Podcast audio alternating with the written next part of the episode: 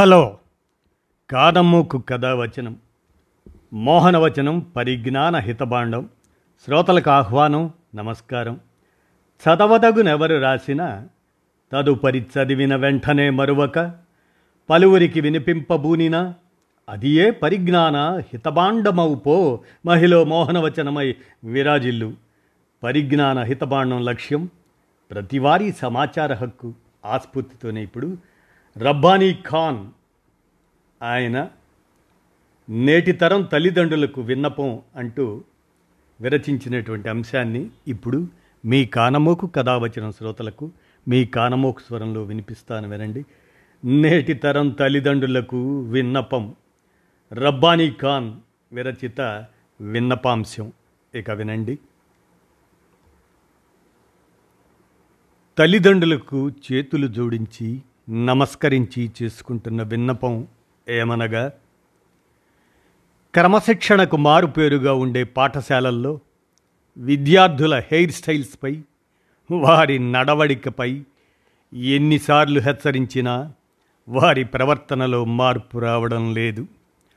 ఉపాధ్యాయులు చూస్తూ ఏమీ చేయలేని నిస్సహాయ స్థితిలో ఉంటున్నారు.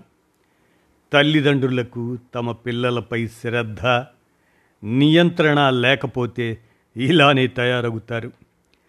క్రమశిక్షణ మాటలతో రాదు, కొద్దిపాటి దండన, భయభక్తులు ఉంటేనే వస్తుంది. పిల్లలకి బడిలో భయం లేదు, ఇంట్లో భయం లేదు. అందుచేతనే సమాజం ఈరోజు భయభ్రాంతులకు గురి అవుతున్నది. వాళ్లే ఈ రోజుల్లో రౌడీలుగా తిరుగుతున్నారు.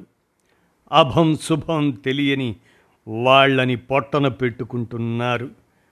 ఆ తర్వాత పోలీసు వారి చేతుల్లో పడి కోర్టుల్లో శిక్షలకు గురవుతున్నారు. గురువుని గౌరవించని సమాజం వినాశకాలానికి గురవుతుంది. ఇది నిజం. గురువంటే భయం లేదు, మరియు గౌరవం లేదు. ఇక చదువు, సంస్కారం ఎట్లా వస్తుంది? కొట్టొద్దు, తిట్టొద్దు, బడికి రాని వాణ్ణి ఎందుకు రావట్లేవు అని అడగొద్దు. చదవాలని, హోంవర్క్ అని కొట్టినా తిట్టినా టీచర్లదే తప్పు. ఐదవ తరగతి నుండే కటింగ్ స్టైలు, చినిగిన జీన్స్, గోడల మీద కూర్చోవడం, వెళ్ళేవారిని వచ్చేవారిని కామెంట్స్ చేయడం. అరే సార్ వస్తున్నారా అని అంటే వస్తే రాని అనే పరిస్థితి. దరిద్రం ఏంటంటే కొంతమంది తల్లిదండ్రులే మావాడు చదవకున్నా ఏమీ కాదు, మావాడిని మాత్రం కొట్టొద్దు అంటున్నారు. ఇంకొక విషయం ఏమిటంటే, ఎవరు బాబు నీకు కటింగ్ చేయించింది అంటే మా నాన్న సార్ అంటున్నారు. పెన్ను ఉంటే పుస్తకం ఉండదు, పుస్తకం ఉంటే పెన్ను ఉండదు. కొనరు, తెచ్చుకోరు. భయం ఉండాలని రెండు దెబ్బలు వేద్దామంటే ఎటు నుంచి పోయి ఎటు వస్తుందో అని భయం. ఇవన్నీ చూస్తుంటే పిల్లల కంటే పంతులకే భయం ఎక్కువగా ఉంది. కొట్టకుండా, తిట్టకుండా, భయం లేకుండా చదువు వస్తుందా? భయం లేని కోడి బజార్లో గుడ్డు పెట్టిందంట. అలానే ఉంది నేటి పిల్లల వ్యవహారం. స్కూల్లో తప్పు చేసినా కొట్టకూడదు, తిట్టకూడదు, కనీసం మందలించకూడదు, ప్రేమతో చెప్పాలట. ఇది ఎలా సాధ్యం? మరి సమాజం ఎందుకు అలా చేయదు? మొదటి తప్పే కదా అని ఊరుకుంటుందా? మంచి నేర్పే వాళ్ళకి, అదే స్కూళ్ళల్లో, అలాంటి మంచి నేర్పే ఉపాధ్యాయులకు హక్కులు ఉండవు. ప్రవర్తన మార్చుకో అని టీచర్ చిన్నప్పుడే కొడితే నేరం. వాడు పెద్దయ్యాక అదే తప్పు చేస్తే మరణం. తల్లిదండ్రులకు నా మనవి, పిల్లల్లో మార్పు కేవలం ఉపాధ్యాయులతోనే జరుగుతుంది. ఎక్కడో ఒకటో ఆరో ఒకరిద్దరు టీచర్లు చేసిన తప్పులకు అందరి ఉపాధ్యాయులకు ఆపాదించవద్దు. తొంభై శాతం టీచర్లు పిల్లలు బాగుపడాలనే, బాగా ఉండాలనే వ్యవహరిస్తారు. ఇది యథార్థం. ఇకనైనా ప్రతి చిన్న విషయానికి టీచర్లను నిందించవలదు. మేము చదువుకునే రోజుల్లో కొంతమంది టీచర్లు మమ్మల్ని కొట్టేవారు. అయినా ఏనాడు మా తల్లిదండ్రులకు వచ్చి టీచర్లను నిలదీయలేదు. మా బాగు కోసమే అని అనుకునేవారు మా తల్లిదండ్రులు. ఆ రోజుల్లో ముందుగా తల్లిదండ్రులు టీచర్ అంటే గౌరవం, భయం ఉండేట్లు పిల్లలకు మానసిక తర్ఫీదు ఇవ్వాలని మనవి. తల్లిదండ్రులు, ఒక్కసారి మీ పిల్లల భవిష్యత్తుపై ఆలోచించండి. పిల్లలు చెడిపోవడానికి స్నేహితులు, ఫోన్లు, మీడియా అరవై శాతం, కానీ నలభై శాతం మాత్రం తల్లిదండ్రులే.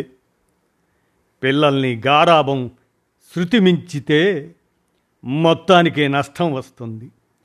పిల్లల పట్ల మనం పాటిస్తున్న అజ్ఞానం, మూఢనమ్మకాలు, స్వార్థం, అతి ప్రేమ వారిని చాలా వరకు బద్ధకస్తుల్ని చేస్తూ వారిని నాశనం చేస్తున్నారు. ఇప్పటి తరం డెబ్భై శాతం పిల్లలు తల్లిదండ్రులకు వారి కారు కానీ బండి కానీ శుభ్రం చేయమంటే శుభ్రం చేయరు. మంచినీళ్ళు, పాలు, కిరాణా సరుకుల కోసం బయటికి వెళ్ళమంటే వెళ్ళరు. లంచ్ బ్యాగులు, స్కూల్ బ్యాగులు శుభ్రం చేసుకోరు. కనీసం ఇంటి దగ్గర చిన్న చిన్న పనులలో సహాయం చేయరు. రాత్రి పది గంటల్లోపు పడుకొని ఉదయం ఆరు లేదా ఏడు గంటల్లోపు నిద్రలేవరు. గట్టిగా మాట్లాడితే ఎదురు తిరగబడి సమాధానం చెబుతారు. తిడితే వస్తువుల్ని విసిరి కొడతారు. ఎప్పుడైనా దాచుకోమని డబ్బులు ఇస్తే మనకు తెలియకుండా ice creams, cool drinks, noodles, ఫ్రెండ్స్కి పార్టీలు, ఫ్రెండ్స్ కోసం గిఫ్ట్లు కొనుగోలు చేస్తున్నారు పిల్లలు. మైనర్ పిల్లలకి బైక్స్ ఇవ్వడం, వారు యాక్సిడెంట్లు చేయడం, కేసుల్లో ఇరుక్కోవడం ఇవన్నీ చూస్తున్నాం. ఆడపిల్లలైతే తిన్న కంచం కూడా కడగటం లేదు. ఇల్లు ఊడవమంటే కోపాలు వచ్చేస్తున్నాయి. అతిథులు వస్తే కనీసం గ్లాసెడు మంచినీళ్ళు ఇవ్వాలన్న ఆలోచన లేని అమ్మాయిలు కూడా ఉన్నారు. ఇరవై సంవత్సరాలు దాటినా చాలామంది ఆడపిల్లలకు వంట చేయటం రాదు. బట్టలు పద్ధతిగా ఉండాలంటే ఎక్కడ లేని కోపం వీరికి. కల్చర్, ట్రెండ్, టెక్నాలజీ వాటి పేరిట వింత పోకడలు, వారిస్తే వెర్రి పనులు. మనమే పిల్లల చేత అవన్నీ చేయించడం లేదు పెద్దలుగా. పైగా వాటికి కారణం మనమే. వీటన్నిటికీ కారణం నేటి తరం తల్లిదండ్రులే.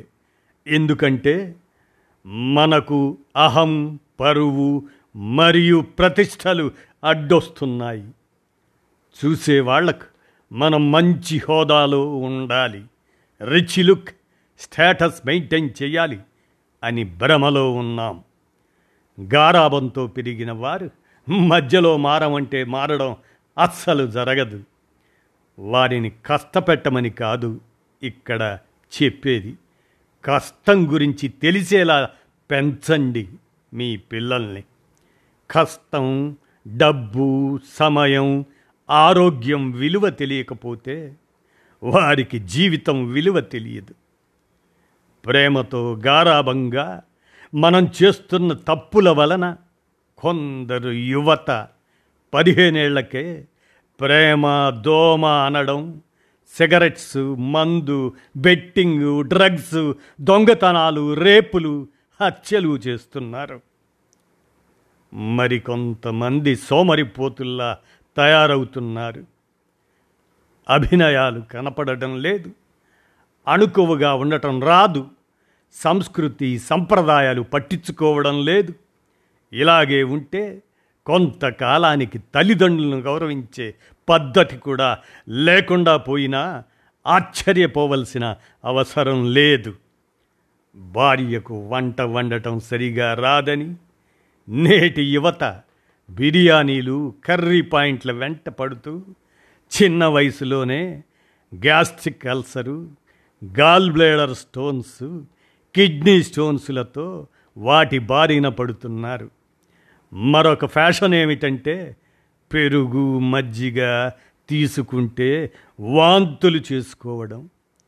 కొన్ని ఆహార పదార్థాలు ఎంత ఆరోగ్యకరమైనా కూడా వాళ్లకు అనవసరం.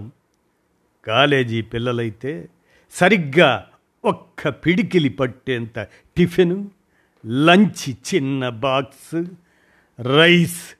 చాలామంది ఫ్రూట్స్ అసలు తినరు.